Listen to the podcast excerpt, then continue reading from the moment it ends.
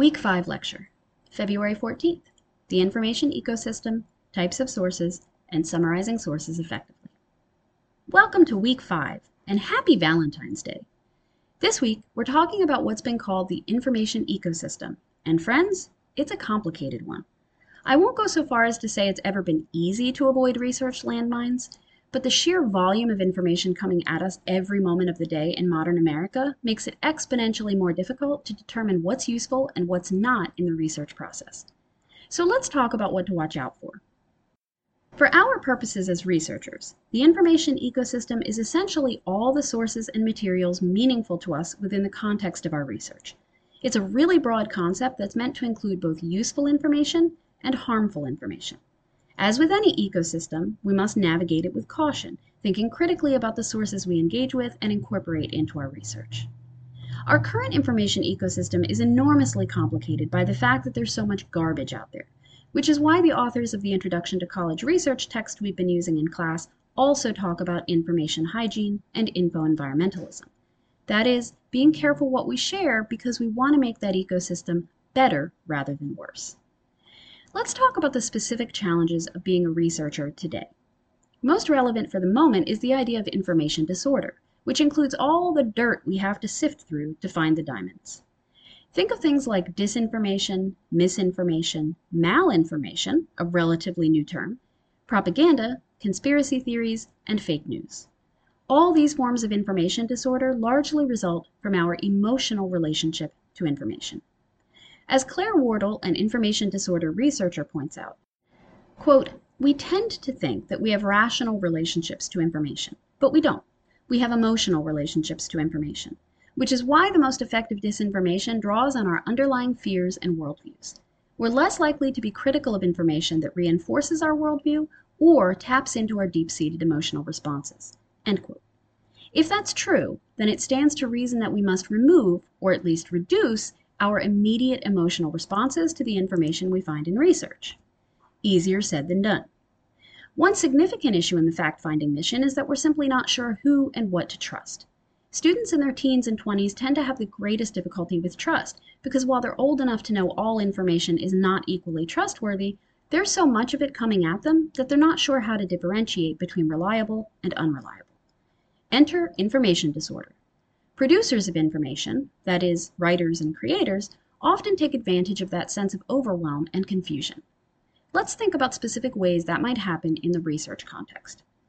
First, there's simple misinformation. You find an article or blog post on your topic that contains unintentionally incorrect info. Imagine your friend tells you something that's not actually true, but they didn't do it to create problems. They were simply operating on wrong information. No one's perfect, right? One way to address this risk is by using fact-checking strategies to verify the accuracy of your sources. Then there's disinformation, which is a little more problematic because it implies malicious intent.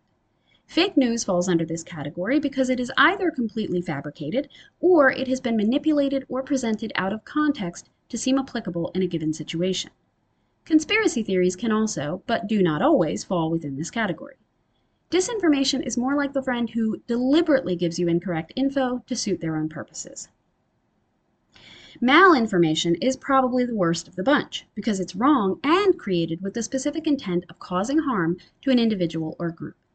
This is more like the quote unquote friend who manipulates a photo of you to make it look like you're doing something really terrible and then spreads it around school. With all these landmines, it's no wonder student researchers aren't sure who to trust. The longer term effect of that lack of trust is something called information cynicism. The authors of Introduction to College Research do a great job of comparing this cynicism to a more useful kind of skepticism all researchers should have.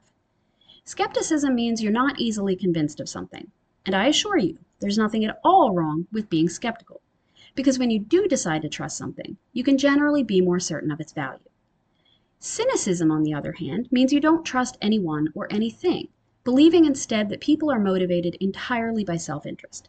In other words, you don't think anything is worth trusting. You can see why this would be a problem in research, right? Honestly, I can understand why one might be cynical in an information ecosystem so crowded with garbage. But it pays to move past your gut reactions to information and apply some basic critical thinking skills to determine what's trustworthy in the context of your research and what's not. I want to spend a bit of time on two specific types of misinformation and disinformation researchers are especially at risk of falling victim to. The first is conspiracy theories. One reason conspiracy theories are so appealing to so many people is because they're inherently interesting. They imply there is deep seated mystery about a person, place, event, or phenomenon. They capture our imaginations, and once we've become convinced one is real, we feel like part of an in the know community. They cater to our desire to hear and tell stories. The problem with them from a research perspective is that they're generally not falsifiable. That is, there's no real way to test whether they're true or not. And if you can't actually provide evidence of truth or falsity, it's not researchable. Unfortunately, once we decide we believe something, it's incredibly hard to convince us otherwise. I would encourage you to take a look at the conspiracy chart in the PowerPoint presentation about conspiracy theories this week. I love that it shows the various kinds of theories that might appeal to us, as well as how much or how little they're based in truth. At the bottom, it starts with crazy conspiracies that actually happened, like the CIA's MK Ultra experiments and Operation Paperclip. Then, as you move up the inverted pyramid, you reach the speculation line, meaning you're entering territory in which conspiracy theories haven't been proven true, but we still have questions about them. Area 51 is here because, you know, aliens. Moving further up the pyramid, we reach the leaving reality line, where conspiracy theories become much more far fetched. That is, They've been demonstrated to be false, but they're mostly harmless. Think alien abductions and the rumor that Michael Jackson is still alive. Further up, we approach the reality denial line, where conspiracy theory beliefs become dangerous to the believer and others. For example, climate change is a hoax and the moon landing was fake. Finally, we reach the highest and most dangerous part of the pyramid, past what the chart's creator calls the anti Semitic point of no return. These conspiracy theories promote hatred and violence toward marginalized groups. Pizzagate and Holocaust denialism are good examples. If you have no idea what any of these conspiracy theories are about, click on them on the pyramid and do a little exploring. It's fascinating stuff. Not all research topics put you at risk of falling into conspiracy theory traps, but it's helpful to know what to look for to avoid them. Really, the most important skill here is to question claims that look or sound suspicious. Where does the evidence come from? What is the chain of reasoning the source uses to back up the claim? Basically, pay attention. The second form of disinformation I want to discuss is propaganda. The thing about propaganda is, it's not all bad. Many of us think of Hitler's Ministry of Propaganda in World War II Germany when we hear this term, but there are many, many examples of propaganda that promote positive values. All propaganda shares three common traits. One, it always has a specific agenda or goal. Two, it's always targeted toward a specific audience. Three, it always includes what Disinformation Nation calls a massaged message. That is, the content is presented in a memorable and convincing way. Like conspiracy theories, propaganda taps into the story loving parts of our brain. Propaganda generally also falls into one of four categories simplification, a better term is probably oversimplification, exaggeration, exploitation, or division. Propaganda is problematic for researchers because sometimes we don't notice we're seeing it. Really effective propagandists are good at hiding their intent and covering their tracks. Unsurprisingly, the strategies for identifying and or avoiding propaganda are similar to other good research practices. 1. Do a gut check and doubt what's in front of you. In other words, ask yourself why you're having a specific emotional reaction to the source and fact check, fact check, fact check. 2. Filter it out. Search reliable databases for information that's not likely to include propaganda. When you're looking at regular websites, blogs, or social media, get outside the filter bubble. 3. Get out of the media rut we all get into. Disinformation Nation calls this finding your five. That is, find five news sources that can provide you with various perspectives on your research topic. Two you agree with, two you disagree with, and one that covers the topic from a specific angle. Use something like All Sides, which we talked about last week, to identify sources you wouldn't usually consult. The thing about all forms of disordered information is that they tap very effectively into our emotions. So get comfortable with identifying the emotions sources bring out in you. Then fact check and look for a variety of information sources on the topic. Which brings me to the next part of this lecture, types of sources. There are lots of ways to divide information sources, but I'm only going to talk about a few here. Almost every student is familiar with the first, popular and scholarly. In general, scholarly sources are peer-reviewed journal articles, and popular sources are everything else, websites, blogs, newspapers, etc. In this class, I encourage you to identify both popular and scholarly sources, because they're valuable in different ways. It's also important to consider in the context of your research topic who is considered an expert. In many cases, we think of scholarly research as being produced by the real experts, but that's not necessarily true. Non scholarly folks can absolutely be experts in an area, usually by lived experience. Consider this example. You're studying the phenomenon of perceived alien abductions. Of course, you want to pursue some scholarly resources because you want to avoid going down the conspiracy theory rabbit hole. But wouldn't it also be interesting to read articles by and about people who say they've experienced alien abductions? By virtue of their perceived experiences, they are experts on the topic in a different way. I'm going to complicate this a little bit by pointing out there's also information that falls outside the neat categories of scholarly and popular. This is typically called gray literature because it occupies the gray area between traditional peer-reviewed research sources and more popular sources. Many students confuse gray literature with scholarly publications, but they're not the same. For one thing, gray literature is typically not peer-reviewed, but it's usually held to a higher standard than popular sources in that it's often produced by verifiable experts in a field.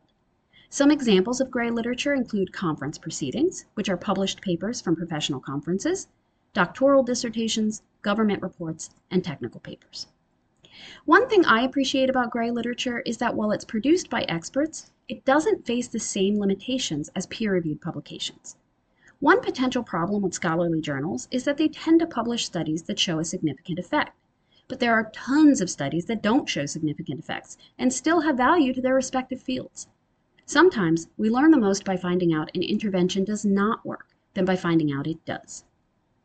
And finally, we get to the part about writing. This week, we're practicing how to accurately and effectively summarize sources. This will be especially valuable when you're working on your annotated bibliography, which will eventually build into your literature review. You can't really discuss the arguments being made about your research topic until you understand what those arguments are. That's where this scholarly conversation comes in. You need to read, understand, and report what a source says before you can agree or disagree with it. And that requires specific skills, including being able to capture the main ideas of a 15 page article in a few sentences. We'll practice this in class though, so if you're not comfortable with summarizing yet, that's okay. I encourage you to look at the tips on how to effectively summarize sources in this week's folder. As always, thanks for listening and reviewing all the stuff in this week's folder. See you next week. Chapter 3 Disinformation From Introduction to College Research. Learning Objectives. By the end of this chapter, you will be able to 1. Identify the psychological, physiological, and sociological effects of disinformation, 2. Recognize information cynicism, and 3. Describe information hygiene and info environmentalism. Information disorder, truth, and trust. According to Wardle, Quote, we tend to think that we have rational relationships to information, but we don't. We have emotional relationships to information, which is why the most effective disinformation draws on our underlying fears and worldviews. We're less likely to be critical of information that reinforces our worldview or taps into our deep seated emotional responses. End quote. Background In an information environment shaped by pervasive algorithms, the attention economy, engagement, and polarization, how do we determine truth? How do we know which sources of information to trust? These questions are becoming increasingly difficult to answer, and even more so as, quote, disinformation that is designed to provoke an emotional reaction can flourish in these spaces, end quote. Indeed, in 2016, Oxford Dictionaries selected post-truth as the word of the year, defining it as, quote, relating to or denoting circumstances in which objective facts are less influential in shaping public opinion than appeals to emotion and personal belief. Trust. A 2020 study from Project Information Literacy confirms that the way information is delivered today, with opinion and propaganda mingled with traditional news sources, and with algorithms highlighting sources based on engagement rather than quality, has left many college students concerned about the trustworthiness of online content. students reported that it was difficult to know where to place their trust when credible sources are buried by a deluge of poorer quality content and misinformation. One student noted that, quote, it's not that we're lacking credible information, it's that we're drowning in like a sea of all these different points out there, end quote. According to Head and others, quote, this is happening at a time when falsehoods proliferate and trust in truth seeking institutions is being undermined. Even the very existence of truth itself has come into question. People no longer know what to believe or on what grounds we can determine what is true. End quote. Essential definitions. First, it's important to establish a shared vocabulary and terminology so that we can better understand and discuss these concepts. Claire Wardle, a world renowned expert in this field, has used information disorder as an umbrella term for the various types of false, misleading, manipulated, or deceptive information we have seen flourish in recent years. She also created an essential glossary for information disorder, with definitions for related words and phrases. For example, you'll find helpful definitions for terms like algorithm, bots, data mining, deepfakes, doxing, sock puppet, and trolling. The graphic below illustrates the scale and range of intent behind false information, from unintentionally inaccurate to deliberately deceptive and harmful. For a much more detailed explanation of each form of information disorder, from satire to fabricated content to false context, see First Draft's Essential Guide to Understanding Information Disorder.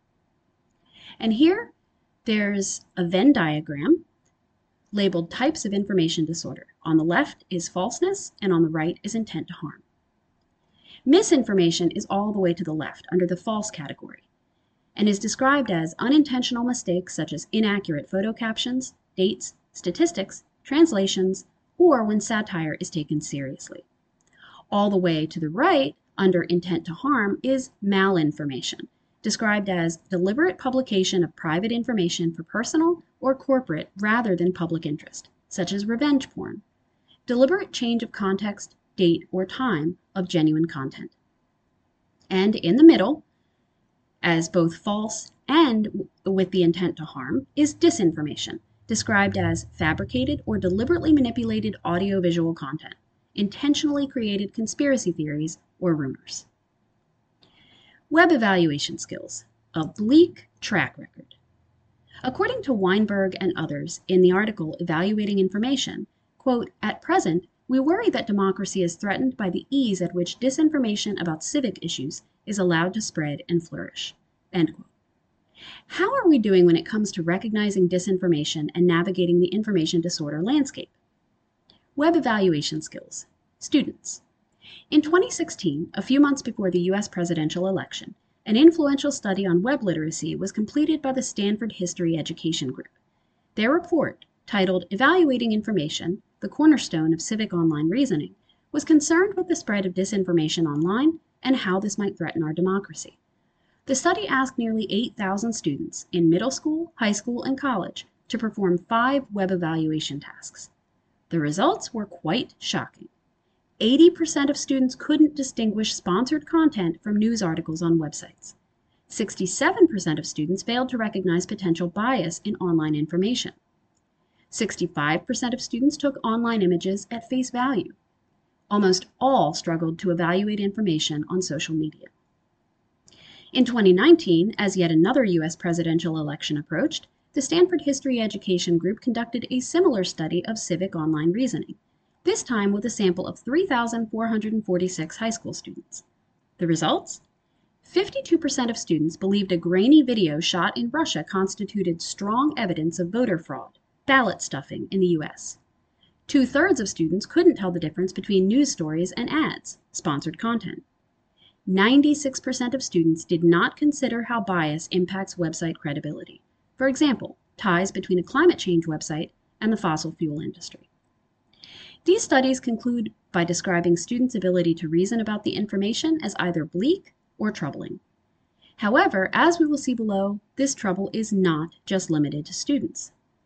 Web evaluation skills. Experts. In 2017, the Stanford History Education Group conducted a study Lateral reading, reading less and learning more when evaluating digital information. Here, they assessed the web evaluation skills of presumed experts, Stanford undergraduates, history professors, and professional fact checkers. This fascinating study confirmed that even Stanford students and professors with PhDs in history struggled to identify credible sources on the web. For example, in one task, the participants were presented with two websites that provided information on bullying, and they were given up to 10 minutes to determine which was the more reliable site.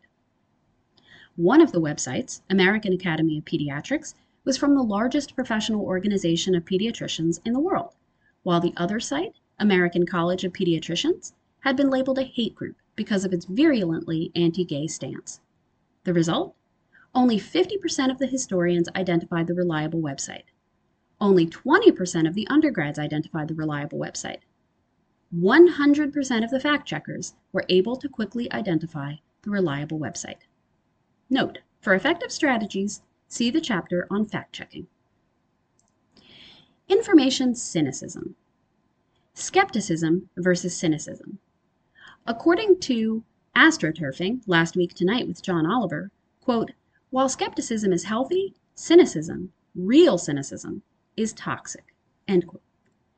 As defined by the Oxford English Dictionary, skeptical means not easily convinced, having doubts or reservations. Cynical means believing that people are motivated purely by self interest, distrustful of human sincerity or integrity.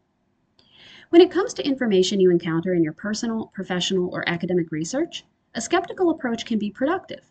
For example, information skeptics might take a moment to fact check, verify, or investigate a source before using or sharing it. However, when skepticism turns to cynicism and deep distrust, research can become unproductive. Information cynics may feel powerless to identify reliable and useful sources. That is, while learning to question everything, they have begun to believe nothing, even highly credible sources of information. According to Caulfield, quote, without feeling empowered to sort fiction on the web, a lot of students are merely cynical and believe they can't trust anything. End quote. College students and cynicism. According to an anonymous student quoted in Head and Others study, How Students Engage with News, quote, it is really hard to know what is real in today's society. There are a lot of news sources and it's difficult to trust any of them. End quote.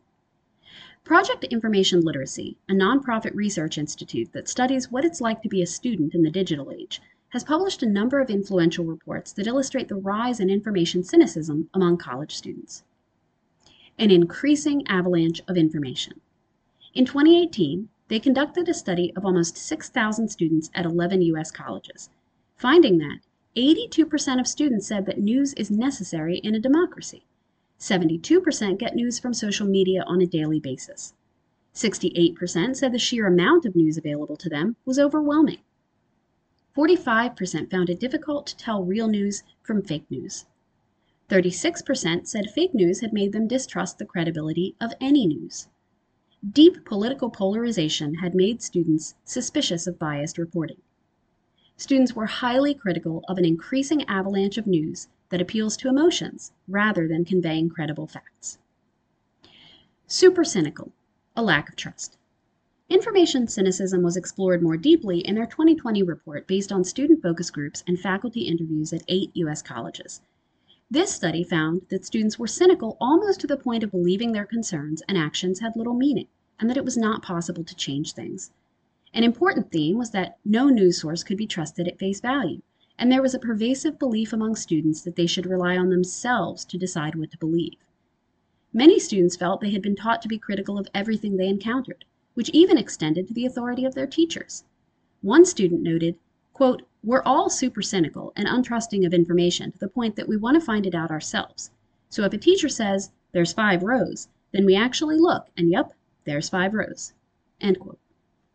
Interestingly, the study found that as a whole, this lack of trust in traditional authority figures meant that trust was placed in Google as the arbiter of truth. A dangerous conclusion, given the nature of algorithms.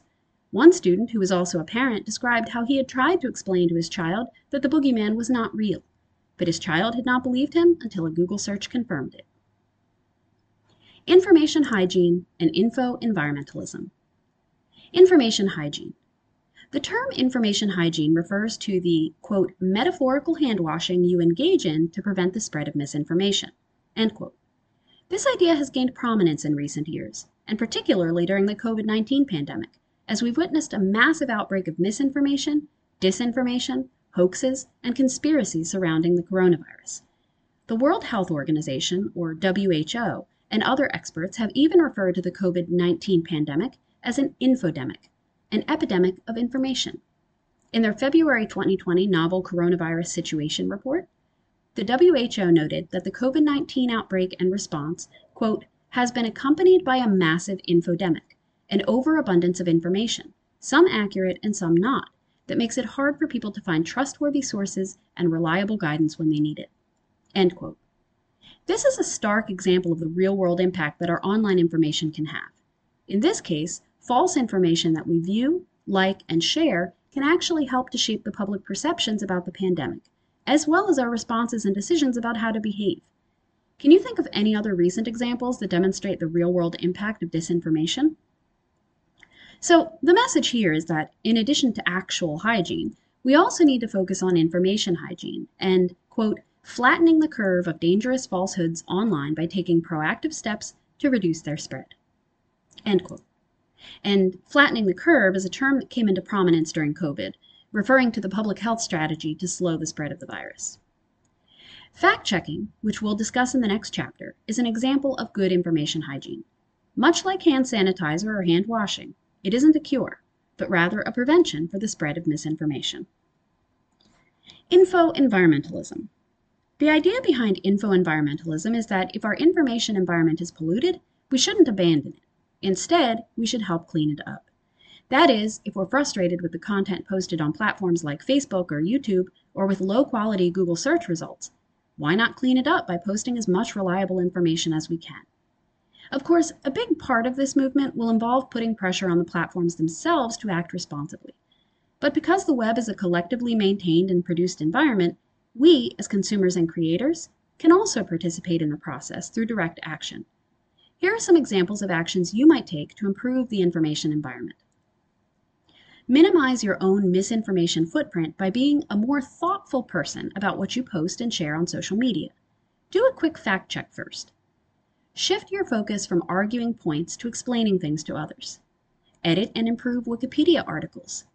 Create explanatory YouTube videos. Post pages on blogs or wikis that provide helpful guidance on important issues. Post better answers on question and answer websites like Quora or Stack Exchange. When you do share information, use evidence and cite your sources. Conclusion This chapter covered information disorder, information cynicism, information hygiene, info environmentalism, and the broad psychological, physiological, and sociological effects of disinformation. A common thread runs through all of these concepts in that they focus on the behaviors and actions that we should take not only when consuming, but also when sharing information. In other words, our goal should be to 1. minimize our own exposure to information disorders like misinformation and disinformation, and 2. avoid spreading those information disorders to others.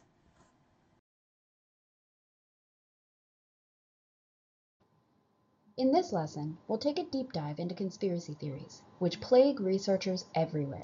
My own students seem to have a deep and abiding interest in them. By the end of this slideshow, I'd like you to recognize characteristics common to conspiracy theories, learn about the role facts and feelings play in persuasion, and identify specific conspiracy theories. Have you ever heard the phrase, a lie can get halfway around the world before the truth can even get its boots on? I'm more familiar with the truth trying to get its pants on, but I guess they're the same thing. That's a Mark Twain quote. It's true that urban legends, conspiracy theories, and bogus public health scares seem to circulate effortlessly. Yet people with important ideas often struggle to make their ideas stick. Why is that? To understand why, we have to talk about how we decide what to believe. More than facts, it turns out that stories and the feelings they elicit are a very important component of deciding what to believe.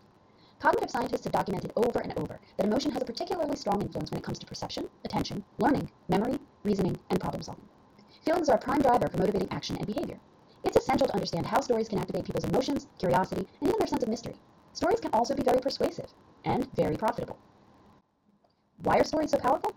First, they're simply more memorable than facts. We naturally identify with the heroes, villains, and victims presented in stories, and all good stories have some kind of conflict. This little experiment was conducted by the authors of a great book about learning called Make It Stick by Peter Brown. They divided students into two groups.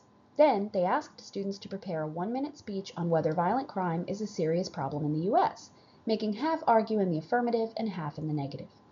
In one study where this procedure was used, students used 2.5 statistics in their short speeches, but only one in 10 told a story. Ten minutes later, the teacher gave them a blank sheet of paper and asked them to write down all the ideas they could remember.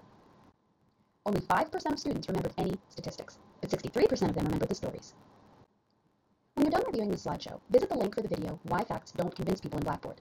It's a brief and interesting look at some other reasons facts don't convince people. As you watch, think about the arguments, evidence, and reasoning used. According to the video, why don't facts convince people? Jot down your ideas so we can talk about them in class. A conspiracy is when a group of individuals gather to plan and execute an illegal action. For nearly two years, there have been trials going on for the people who are said to have planned and facilitated the January 6th insurrection. But conspiracy theories are a special type of story, usually quite memorable, and they've been around for thousands of years. The one in the images here features a conspiracy theory that the FBI was responsible for the January 6th insurrection. Like all stories, conspiracy theories feature heroes, villains, victims, and conflict. Conspiracy theories have some unique features as well. They're often stories that focus on the actions of a mysterious, secret, and powerful group of people, conspiracists, who take action that causes great harm. The lack of evidence about their actions is explained by their extreme secrecy and great power. What's the appeal of conspiracy theories? Two things. One, hanging out with a small group of people who have a special shared belief gives people a feeling of belonging. And two, it can feel good to hate a clear villain, or a group of bad guys, and blame them for society's problems. In a world where you might feel powerless and alienated, it can feel empowering to have an enemy that you can name and blame. Plus, stories that have a conspiracy angle are perceived as more interesting than other stories. So, there's the entertainment value to consider. I'd like you to consider the following questions, some of which we may discuss in class. What are some conspiracy theories that you have encountered recently? What different feelings have these stories evoked for you? And which of these conspiracy theories are harmless? Which ones are harmful, and why? Some conspiracy theories may be harmless, but others can have effects on people's health, finances, and other decisions. Let's try to identify and reflect on some of the general qualities that make a conspiracy theory harmful or harmless. I want to invite you to explore and evaluate conspiracy theories you encounter in daily life. Take a look at this conspiracy chart, which offers examples of current conspiracy theories with links to news sources. The chart offers a of the relative harmfulness and truth value of various topics. Besides being visually appealing, it gives us some context about the potential lasting effects of conspiracy theories. You may want to use it to consider what types of conspiracy theories you might encounter in your own research. You can click anywhere on the slide to visit the conspiracy chart online. It's essential for people to make their own judgments about the truth value of conspiracy theories. You can use these three questions when examining conspiracy theories, particularly in light of your own research. What is the claim? What is the evidence source for the claim? And what is the chain of reasoning that links the evidence back to the claim? Critical thinking about conspiracy theories takes time, but it's time well spent. Let's quickly review the key ideas again. 1. People are naturally drawn to stories. This could be evolutionary. Stories, after all, probably saved many hunters and gatherers from certain death. 2. Conspiracy theories spread so fast and last so long because they are, ultimately, stories. I don't necessarily mean they're totally false. Stories can, and often do, contain grains of truth in them. They're especially powerful because they often involve stories about secret, powerful groups, which helps us make sense of a world where we aren't in power. 3. Some conspiracy theories create significant harm to individuals, groups, and society. Though we like to think they're just fun to think about, consider the implications to groups especially impacted by them. 4. As with research, it's important to explore the claims and evidence behind conspiracy theories. Please take a few minutes to write down your answers to the questions on this slide so we can talk about them in class. We won't have a lengthy discussion about them, but I'm interested in hearing your thoughts, especially about how conspiracy theories might play a role in your own research.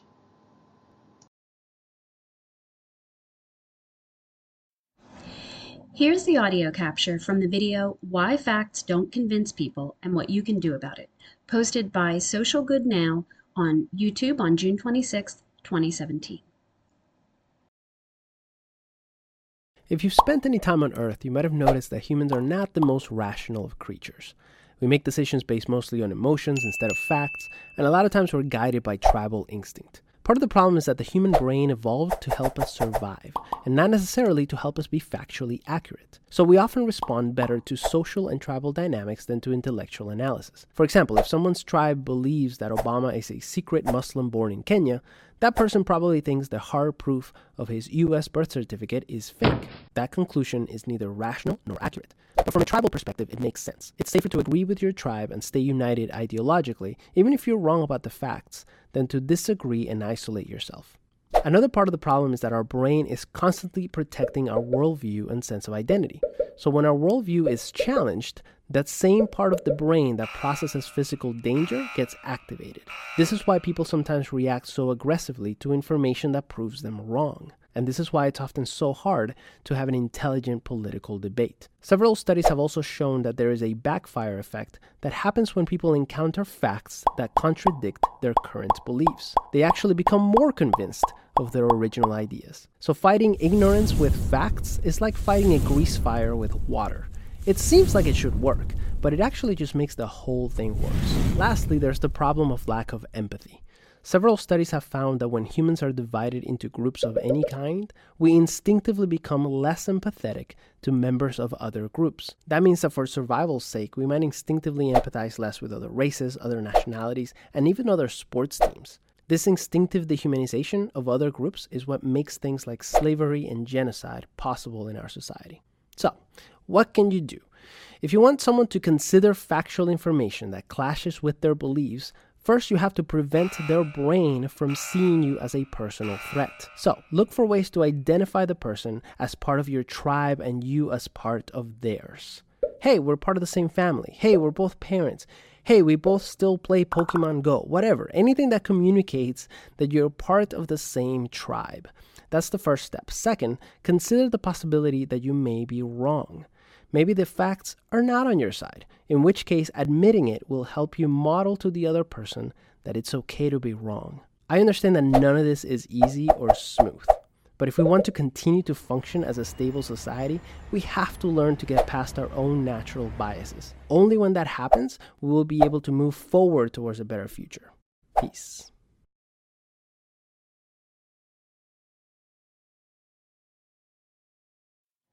Politics, Psychology, History, and Sociology of Conspiracy Thinking by Stephen Mintz from the Inside Higher Ed website, published January 22, 2024. A quick note that this is an abridged version of the article. I've cut out the second page and some paragraphs from the third and fourth pages because they weren't really relevant to our class. Conspiracy thinking, which was once played for laughs, has in recent years grown more ominous. Tales of UFOs and Area 52, a staged moon landing, Elvis Presley in an East Texas nursing home, and men in tinfoil hats have given way to more dangerous or threatening theories. These include climate change denial, false allegations of widespread election fraud and election rigging, belief in a deep state, a hidden and powerful group within the government working to undermine or control national policies grossly exaggerated assertions of widespread and covert influence by foreign nations in domestic elections, policy decisions, or public opinion. Unfounded claims about COVID 19's origins, the safety and effectiveness of vaccines, and the motives behind public health measures, including lockdowns and mask mandates. Claims of false flag operations, media manipulation, and the intentional spread of misinformation to sow fear and division have certainly moved from society's fringes into the political mainstream. To be sure, this country has, in recent years, been in the grip of a host of conspiracy fears. Birthers, Russian efforts to subvert elections, Chinese espionage, and social media manipulation on TikTok. In fact, there is no conclusive evidence to suggest that belief in conspiracy theories has increased over time, even though it's certainly the case that the number of books about conspiracy thinking has risen, including Kurt Andersen's Fantasyland How America Went Haywire, Samuel Chase Coale's Paradigms of Paranoia, Edward Curtin's Seeking Truth in a Country of Lies, Laura Kipnis's Unwanted Advances Sexual Paranoia Comes to Campus, and Michael Shermer's Why People Believe Weird Things. Nor is there any clear cut evidence that the less educated are more prone to conspiracy thinking than those with more education. In fact, there is some evidence that the highly educated are better able to rationalize flawed beliefs. I recently waded into the vast literature of conspiracy theorizing and encountered several recurring themes. Paranoid thinking is not confined to a small subset of the population. Paranoia, some recent studies suggest, is as common as anxiety and depression. As much as a quarter of the population harbors paranoid thoughts at some point in their lives. The appeal of conspiracy mindedness is psychological, social, and cultural. In the face of uncertainty and contradictory information, conspiracy theories offer straightforward explanations for events. Cognitive bias also contributes to a propensity to search for conspiracies. Human cognition is prone to biases like pattern recognition and agency detection, where we tend to see patterns in random information and assume purposeful actions behind events. A belief in conspiracy theories may provide a sense of exclusivity. Individuals may believe that they have access to special knowledge or truths that others don't see. For those who distrust governments, mainstream media, and other authorities, conspiracy theories provide alternative narratives that align with their skepticism. This distrust can stem from past deceptions, real or perceived, by these entities. Being part of a community that shares these beliefs can strengthen one's identity and sense of belonging. Times of crisis and anxiety, such as during pandemics or economic downturns, can increase the appeal of conspiracy theories, as can periods of rapid social and cultural change. Conspiratorial thinking is aggravated by social alienation, anomie, societal fragmentation, and stress. It can provide a simple explanation for complex or frightening events. Conspiracy theories allow individuals to project external threats and blame others for their problems or for the world's problems, rather than confronting more complex or unsettling realities. Sometimes conspiracy theories prove true. Some purported conspiracies are probably false. Was there a serious plan for a Wall Street putsch in 1933 to oust Franklin D. Roosevelt from the White House and install Smedley Butler as dictator? Probably not. The New York Times labeled claims of severe danger to the president a gigantic hoax. But other events were not figments of overactive imaginations. The assassination of Abraham Lincoln, the Watergate break in, CIA involvement in plots to overthrow the democratically elected governments of Iran in 1953, Guatemala in 1954, the Democratic Republic of the Congo in 1960, and Chile in 1973. All are examples of real world conspiracies. American culture has long provided fertile ground for conspiracy theorizing, from fears of the Illuminati before the American Revolution to anxieties about Freemasonry during the 1820s, Popist plots and Mormonism during the 1840s and 1850s, and the slave power conspiracy late in the antebellum era, conspiracy thinking was firmly embedded in American popular culture during its formative era.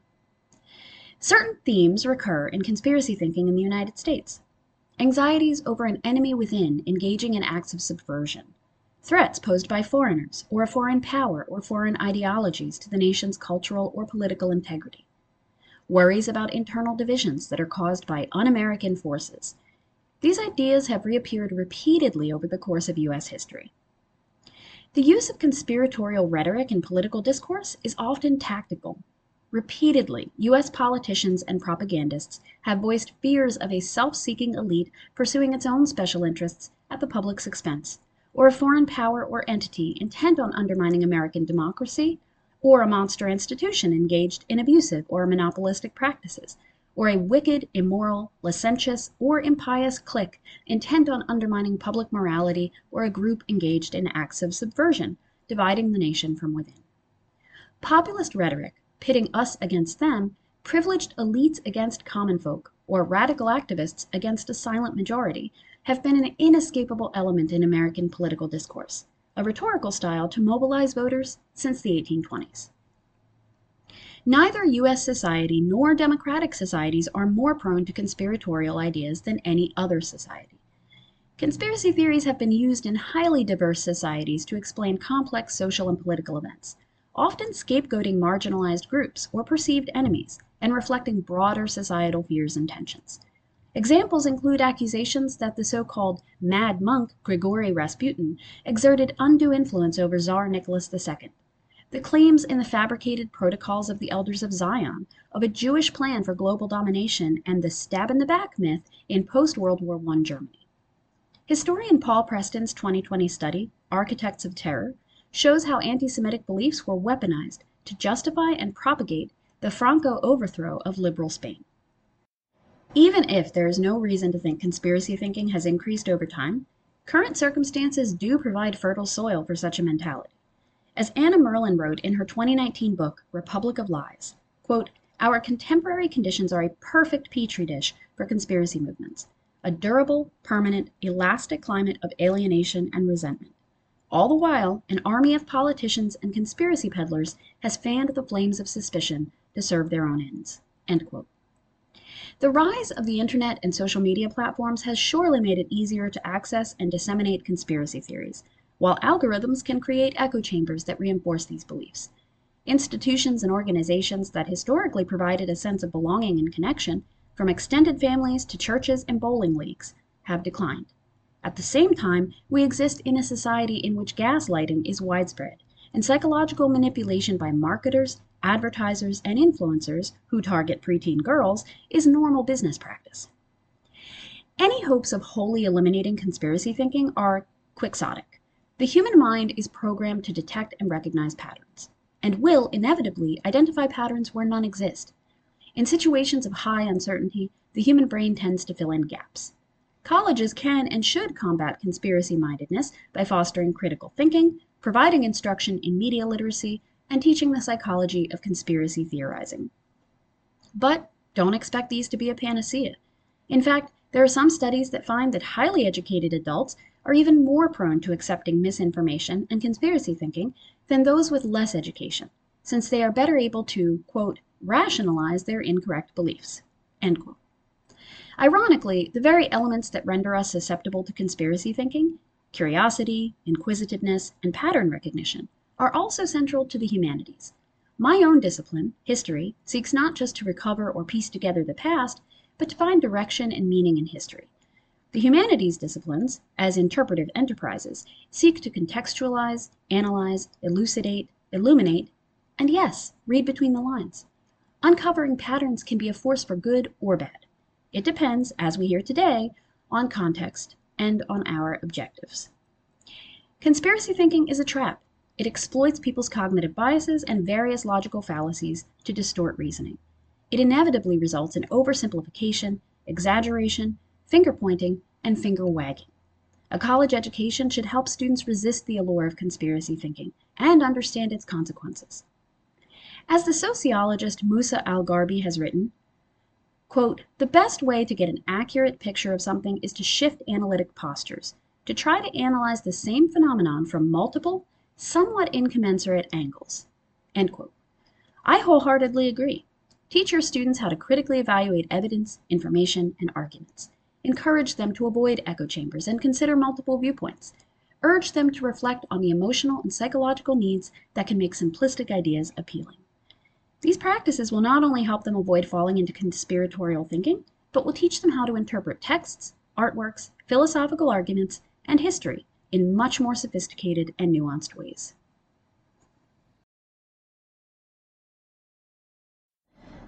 Selections from Chapter 7 Types of Sources from Critical Thinking in Academic Research. Fact or opinion?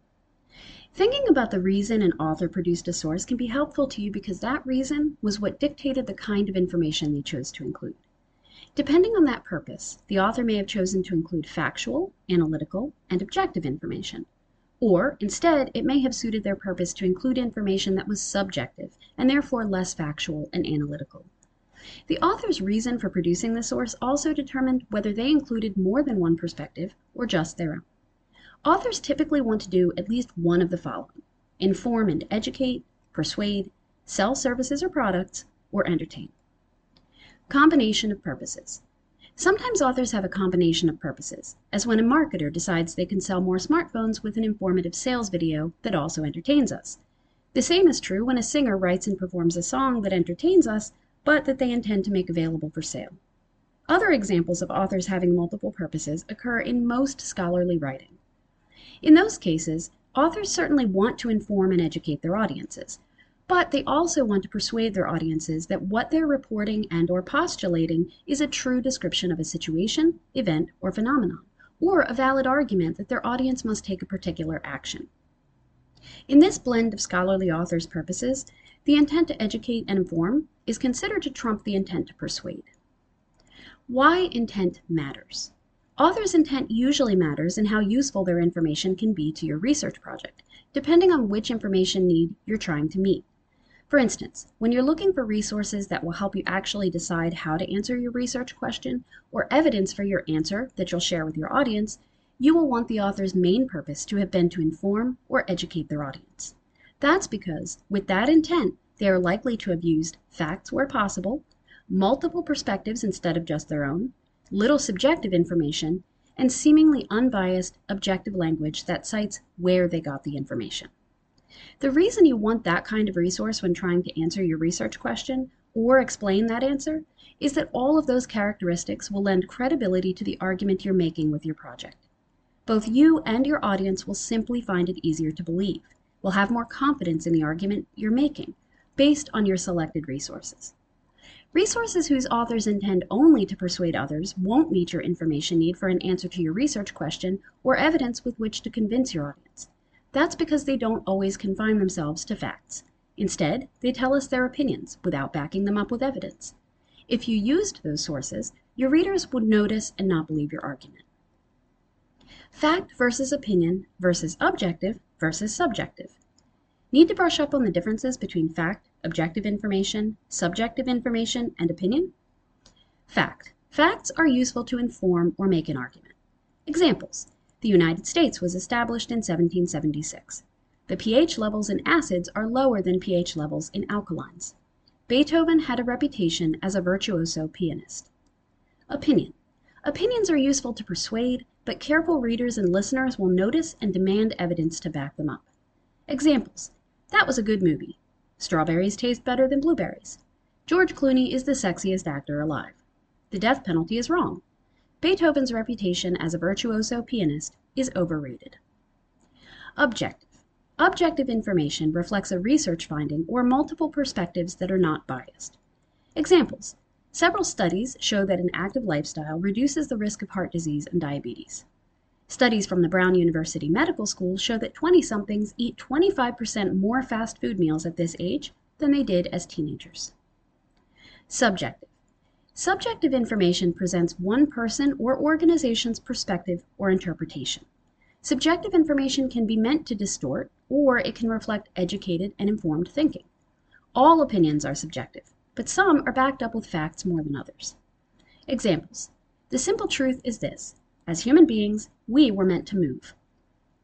In their 30s, women should stock up on calcium to ensure strong, dense bones and to ward off osteoporosis later in life. In this quote, it's mostly the should that makes it subjective. The objective version of the last quote would read Studies have shown that women who begin taking calcium in their 30s show stronger bone density and fewer repercussions of osteoporosis than women who did not take calcium at all. But perhaps there are other data showing complications from taking calcium. That's why drawing the conclusion that requires a should makes the statement subjective. Popular, professional, and scholarly. We can also categorize information by the expertise of its intended audience. Considering how expert one has to be to understand the information can indicate whether the source has sufficient credibility and thoroughness to meet your information need. There are varying degrees of expertise. Popular. Popular newspaper and magazine articles, such as the Washington Post, the New Yorker, and Rolling Stone, are meant for a larger general audience, are generally affordable, and are easy to purchase or available for free. They are written by staff writers or reporters for the general public. Additionally, they are about news, opinions, background information, and entertainment, more attractive than scholarly journals, with catchy titles, attractive artwork, and many advertisements. References may be hyperlinks rather than formal APA citations. Sources cited may be people instead of journal articles. They're published by commercial publishers, and they're published after approval from an editor.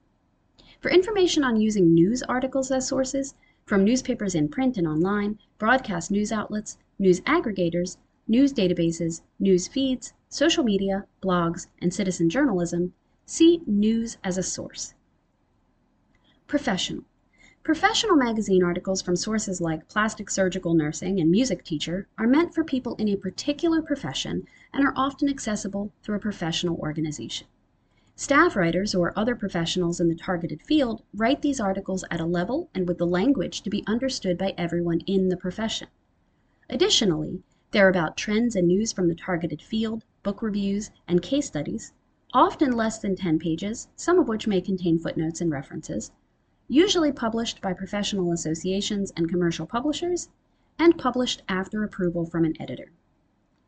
Scholarly. Scholarly journal articles from journals like Plant Science and Education and Child Psychology are meant for scholars, students, and the general public who want a deep understanding of a problem or issue. Researchers and scholars write these articles to present new knowledge and further understanding of their field of study. Additionally, they are where findings of research projects, data and analytics, and case studies usually appear first, often long, usually over 10 pages, and always include footnotes and references, usually published by universities, professional associations, and commercial publishers, and published after approval by peer review or from the journal's editor. See scholarly articles as sources for more detail. Publication formats and the information life cycle. We can also categorize sources by publication format. That's because of the difference in time and effort sources in each format require for their production. Sources in particular formats simply cannot exist until there has been enough time for people to create them. The result is that the sources that are created toward the end of the information life cycle may come to very different conclusions about the event than did those sources created early on. Sometimes the information presented in the later formats is more valid and reliable than what is in those produced earlier. A very good example is that conclusions about the Columbine High School shooting in 1999 and the causes of that tragedy reached by books, which took years to complete after the event, were likely to be very different than the conclusions reached by news coverage created early on. For instance, many early reports concluded that the two teens responsible for the shooting had been shunned by their classmates, and that it was the pain of their exclusion that had moved them to take revenge. Consequently, many K 12 schools nationwide took steps to try to ensure that all students felt included in their student bodies. But more time consuming reporting concluded that the boys were not shunned. One had had a date for prom activities just days before, and that it was mental illness that made them kill their classmates. This information lifecycle video explains what kinds of information sources about an event can exist at any point in time during and after that event. What happens to the information once an event occurs? This is the information life cycle zone.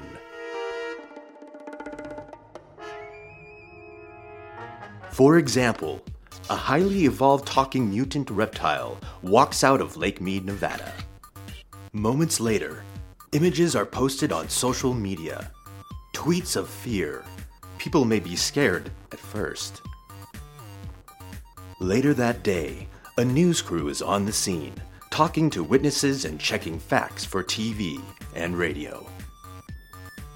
News coverage continues in the following days.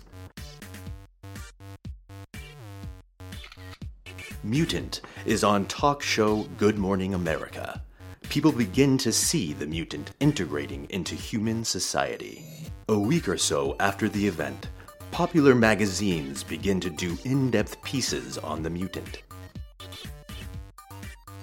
Given more time, researchers begin to publish academic journal articles on very specific topics like diseases in mutants, the environmental impacts of mutations, mutant communications, and green and yellow fashion trends. During the year following the event, books and government publications address different topics related to the mutant, like water treatment in mutant habitat, the economic impact of medical mutation technology, and mutant culture. Years after the first mutant is discovered, Reference books like encyclopedias and biographies include entries on the event, what followed, and how researchers of different types have studied the mutants. There may be bibliographies published that bring together lists of all the information published about the mutant. And all this time, the conversation never really stopped, nor did news stories about the mutant in society.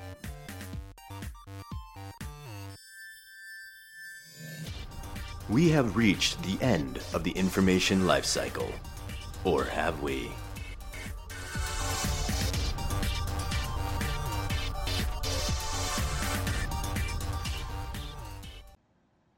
A closer look at common formats.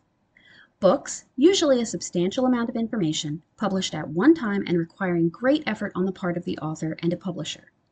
Magazines and journals, published frequently, containing lots of articles related to some general or specific professional research interest, and edited. Newspapers. Each is usually a daily publication of events of social, political, and lifestyle interest. Websites. Digital items, each consisting of multiple pages produced by someone with technical skills or the ability to pay someone with technical skills. Articles. Distinct, short, written pieces that might contain photos and are generally timely. Timeliness can mean that it's something of interest to readers at the point of publication, or that it's something the writer is thinking about or researching at a given point in time. Conference papers. A written form of papers delivered at a professional or research related conference. Authors are generally practicing professionals or scholars in the field. Blogs. Frequently updated websites that do not necessarily require extensive technical skills and can be published by virtually anyone for no cost to themselves other than the time they devote to content creation, usually marked by postings that indicate the date when each was written. Documentaries. Works, such as a film or television program, presenting political, social, or historical subject matter in a factual and informative manner, and often consisting of actual news films or interviews accompanied by narration. Online videos. Short videos produced by anybody, with a lot of money or a little money, about anything for the world to see. Common sites for these are YouTube and Vimeo. Podcasts. Digital audio files produced by anyone and about anything that are available for download, often by subscription. Scholarly articles as sources. Articles in scholarly journals are valued for several reasons. First, they're usually trustworthy because their publication process includes a peer review that helps ensure their accuracy and contribution to their disciplines. In addition, they often contain the first reports of new, original research, which means their sections on methodology, data, analysis, and interpretation are primary sources. Alternatively, some scholarly journal articles consist of literature reviews, or summaries of multiple research studies done in the past on particular subjects of current interest. The review of other important research makes those articles very helpful secondary sources. Peer-reviewed sources. The most respected scholarly journals are peer-reviewed, which means that experts in their field other than the author and editor check out each article before it can be published. It's their responsibility to help guarantee that new material is presented in the context of what is already known, that the methods the researcher used are the right ones, and that the article contributes to the field. For those reasons, peer-reviewed articles are more likely to be credible. Peer-reviewed journal articles are the official scholarly record, which means that if it's an important development in research, it will probably turn up in a journal article eventually. In their article, Peer Review in Scientific Publications, Benefits, Critiques, and a Survival Guide, Kelly, Sadeghieh, and Khosrow provide a longer explanation of the peer review process, which concludes that it's good, but not perfect. Parts of a scholarly article. The articles you use for your assignments must also be relevant to your research question, not just credible. Reading specific parts of an article can help save you time as you decide whether an article is relevant. This video, a guided tour of a scholarly article, describes the common parts of scholarly articles. Welcome to a guided tour of a scholarly journal article. The parts you'll find in nearly every article include the title, author information, abstract, introduction, literature review, conclusion, references, and the body of the article. The title is one of the main ways of identifying an article. Many titles give you a good idea of what the article is about. A list of the author or authors will be included as well. Some articles may have multiple, or even dozens in the sciences, of authors. Many articles give contact information and affiliation, in other words, where the author works. The abstract is a brief summary of what the article is about. Read this to determine if the article is likely to contain relevant information. The abstract may appear in research databases. The introduction is a general overview of what will follow in the article. It may have information such as background, a brief topic overview, or other pertinent information useful to know before reading the article. Many articles will have a literature review, which contains what others have found on the same or related topics. Many of the items used will be from other scholarly journals, but may also be from other sources such as books, conference papers, web pages, and more. Many papers will have a conclusion section which offers a summary of the findings. Like the abstract, this is another good section to read to get a general idea of what the article is about. Most scholarly articles will have references, other information resources the author or authors refer to in the article. If there is a literature review, references will definitely be somewhere. References may be listed as footnotes at the bottom of the page where mentioned, or references may be found as in-text references with the bibliography at the end of the article. In-text references usually have at least the author or authors' names and a year. The references are excellent places to look for more information on the topic. Some databases even list the references found in the articles. The body forms the majority of the article. It may have multiple sections, including some of the sections mentioned earlier. It may contain images, charts, graphs, and other non-text information. Other areas may appear often in the body. For example, discussions of results, methodology, appendices, images, charts, graphs, and data, grant or funding information, and future directions. Let's look at some articles. Reading a scholarly article usually takes some effort. Read Michael Fossmeyer's How to Read a Scientific Paper for tips on how to do this. Finding scholarly articles. Most scholarly articles are housed in specialized databases. Libraries, public, school, or company, often provide access to scholarly databases by paying a subscription fee for patrons.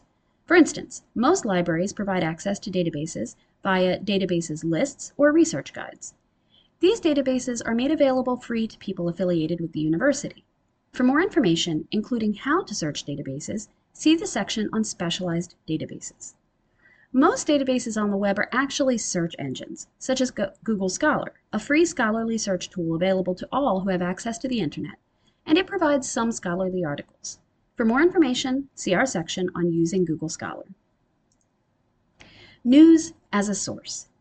News sources can provide insights on events that scholarly sources may not, or that will take a long time to get into scholarly sources. For instance, news sources are excellent for finding out people's reactions, opinions, and prevailing attitudes around the time of an event. So whether news sources are good for your assignment depends on what your research question is.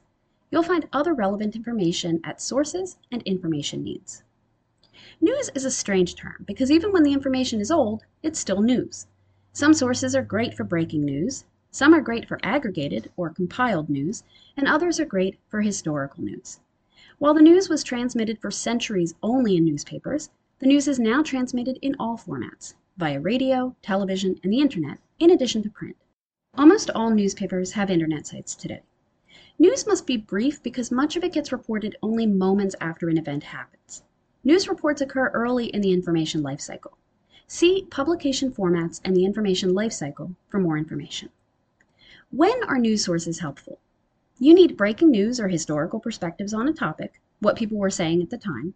You need to learn more about a culture, place, or time period from its own sources, or you want to keep up with what's going on in the world today. When are news sources of limited use? You need a very detailed analysis by experts, or you need sources that must be scholarly or modern views on a historical topic mainstream and non-mainstream news sources. Mainstream American news outlets stick with the tradition of trying to report the news as objectively as possible. That doesn't mean their reports are perfectly objective, but they are more objective than the non-mainstream sources. As a result, mainstream news sources are more credible than non-mainstream sources. Some examples of mainstream American news outlets include the New York Times, the Washington Post, the Boston Globe, the Chicago Tribune, the Los Angeles Times, ABC News, CBS News, NBC News, PBS News, and NPR News. News from non-mainstream American news outlets is often mixed with opinions. One way they frequently exhibit bias is that they leave out pertinent facts. Some examples of non-mainstream American news outlets include Fox News, MSNBC, Gawker, and Reddit. Types of news sources. Press services, News outlets, print, broadcast, and online, get a lot of their news from these services, such as Reuters or Associated Press, the AP, which make it unnecessary for individual outlets to send their own reporters everywhere. Services are so broadly used that you may have to look at several news outlets to get a different take on an event or situation. News aggregators. Aggregators don't have reporters of their own, but simply collect and transmit the news reported by others. Some sources pull news from a variety of places and provide a single place to search for and view multiple stories. You can browse stories or search for a topic. Aggregators tend to have current, but not archival news. Google News and Yahoo News are examples. Newspaper sites. Many print newspapers also have their own websites. They vary as to how much news they provide for free. Take a look at these examples. The Boston Globe, China Daily Global Edition, Pensacola News Journal, the New York Times, St. Cloud Times, Star Tribune, the Times of London, and USA Today. News databases. Search current, recent, and historical newspaper content in databases provided by libraries. Most libraries offer news databases to students, staff, and faculty. They may include the Alternative Press Index, the New York Times from 1853 to the present, ProQuest Global News Stream, and Regional Business News. Broadcast news sites. Although broadcast news from radio and television is generally consumed in real time, such organizations also offer archives of news stories on their websites. However, not all of their articles are provided by their own reporters. Some originate from the press services, Reuters and AP. Here are some examples of broadcast news sites ABC News, BBC, CNN, and NPR News. Social media. Most of the news outlets listed above contribute to Twitter and Facebook. It's customary for highly condensed announcements in these venues to lead you back to the news outlet's website for more information. However, how credible tech companies such as Facebook, Twitter, and Google are with news is in serious doubt now that their lawyers have testified to the US Congress that more than 100 million users may have seen content actually created by Russian operatives on the tech companies' platforms leading up to the 2016 US presidential election. Read more about their testimony at NPR and the New York Times. Blogs. Sometimes these are good sources for breaking news, as well as commentary on current events and scholarship. Authors who write more objectively elsewhere can share more insights and opinions, more initial questions, and findings about a study before they're ready to release definitive data and conclusions about their research. News feeds. You can get updates on specific topics or a list of major headlines regularly sent to you so you don't have to visit sites or hunt for new content on a topic. Look for links that contain headings such as these to sign up for news feeds. RSS feeds, news feeds, news alerts, and table of contents alerts. Gray Literature from the California State University Fullerton Pollak Library. What is gray literature? Gray literature is, quote, information produced on all levels of government, academics, business, and industry in electronic and print formats not controlled by commercial publishing, for example, where publishing is not the primary activity of the producing body, as defined by the Gray Literature Network Service in 2004. Simply put, gray literature consists of materials that are unpublished or have been published outside of the typical commercial or academic publishing environment. It's often more difficult to find and obtain than the published literature, and may include such things as conference proceedings, policy studies and reports, white papers, annual reports, draft legislation, and think tank reports. How is gray literature used? Gray literature can be used in a wide variety of ways, depending on the type. Most offer data and results which can supplement original research. Many detail policies or procedures which can be used to improve existing methods. For the most part, gray literature can be used in the same way as scholarly literature, by setting a foundation on which other types of research can be conducted.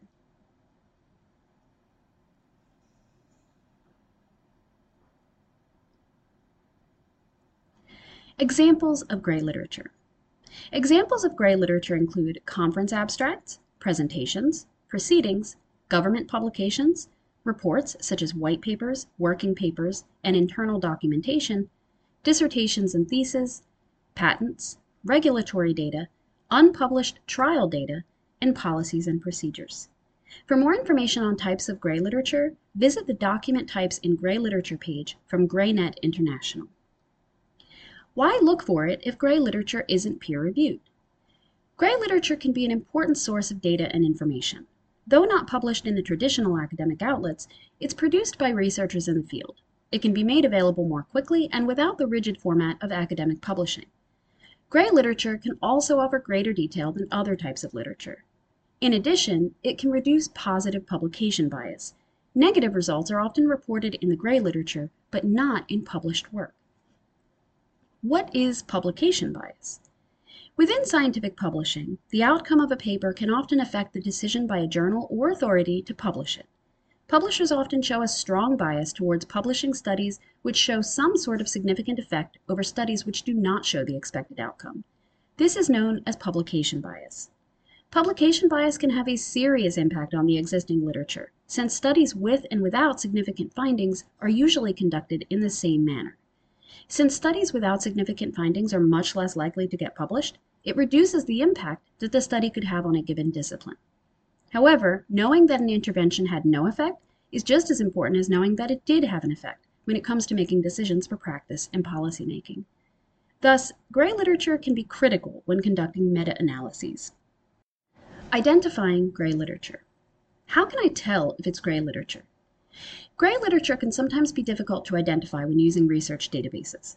Often, you can look at the document type to see if it's a government report or a dissertation, but identifying other types of gray literature can be tricky.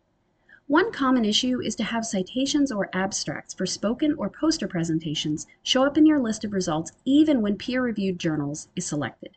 Upon first look, these can look like research articles, but are often not attached to a digital object. This can be extremely frustrating when you're searching for peer-reviewed journal articles on a particular topic and you locate a resource which you think could be ideal, only to find that it doesn't exist in any accessible sense. Here are some methods to identify gray literature records in the databases. Journal title. Poster session and presentation abstracts are frequently posted in special issues of academic journals. These special issues often are titled Conference Proceedings.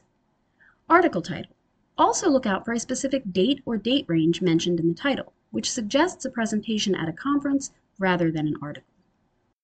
At this point on the page, there are visual explanations of how to search and identify gray literature on OneSearch, EBSCOhost, ProQuest, and Web of Science, which are all common databases used in research. So I definitely recommend you take a look at those visuals on this page.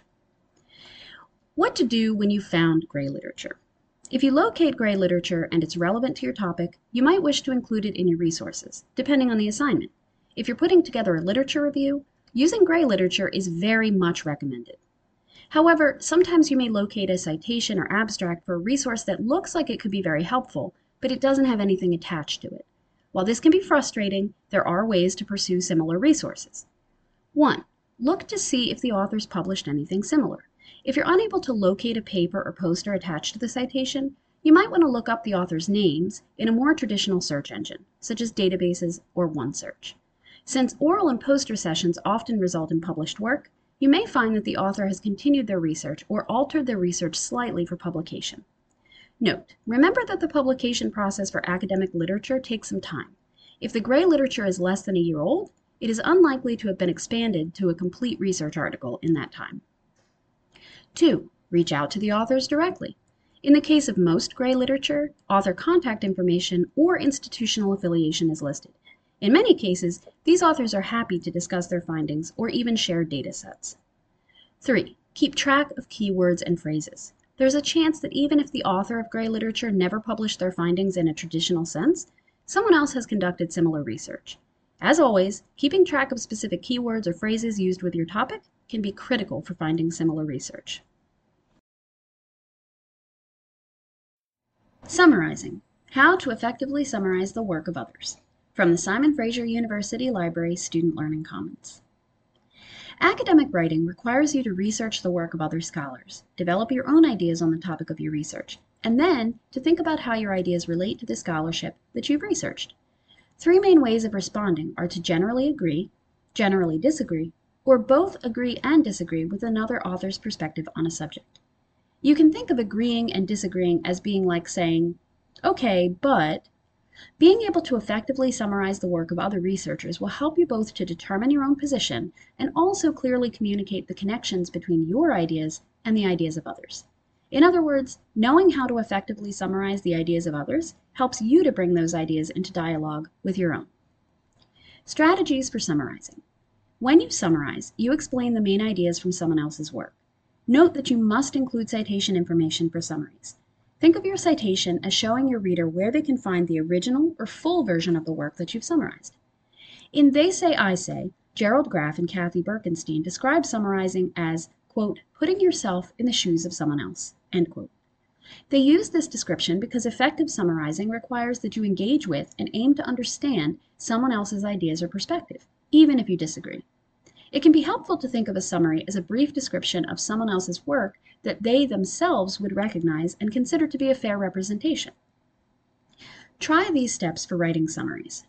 1. Select a short passage, about 1 to 4 sentences, that supports an idea in your paper. 2. Read the passage carefully to fully understand it. 3. Take notes about the main idea and supporting points you think you should include in your summary. Include keywords and terms used by the author, and think too about how the source ideas are relevant to the arguments that you are presenting in your paper. 4. Using only your notes, explain the original author's main ideas to someone else. Then explain how those ideas support or conflict with your own argument. 5. Reread the original source. Is there important information that you've forgotten or misremembered?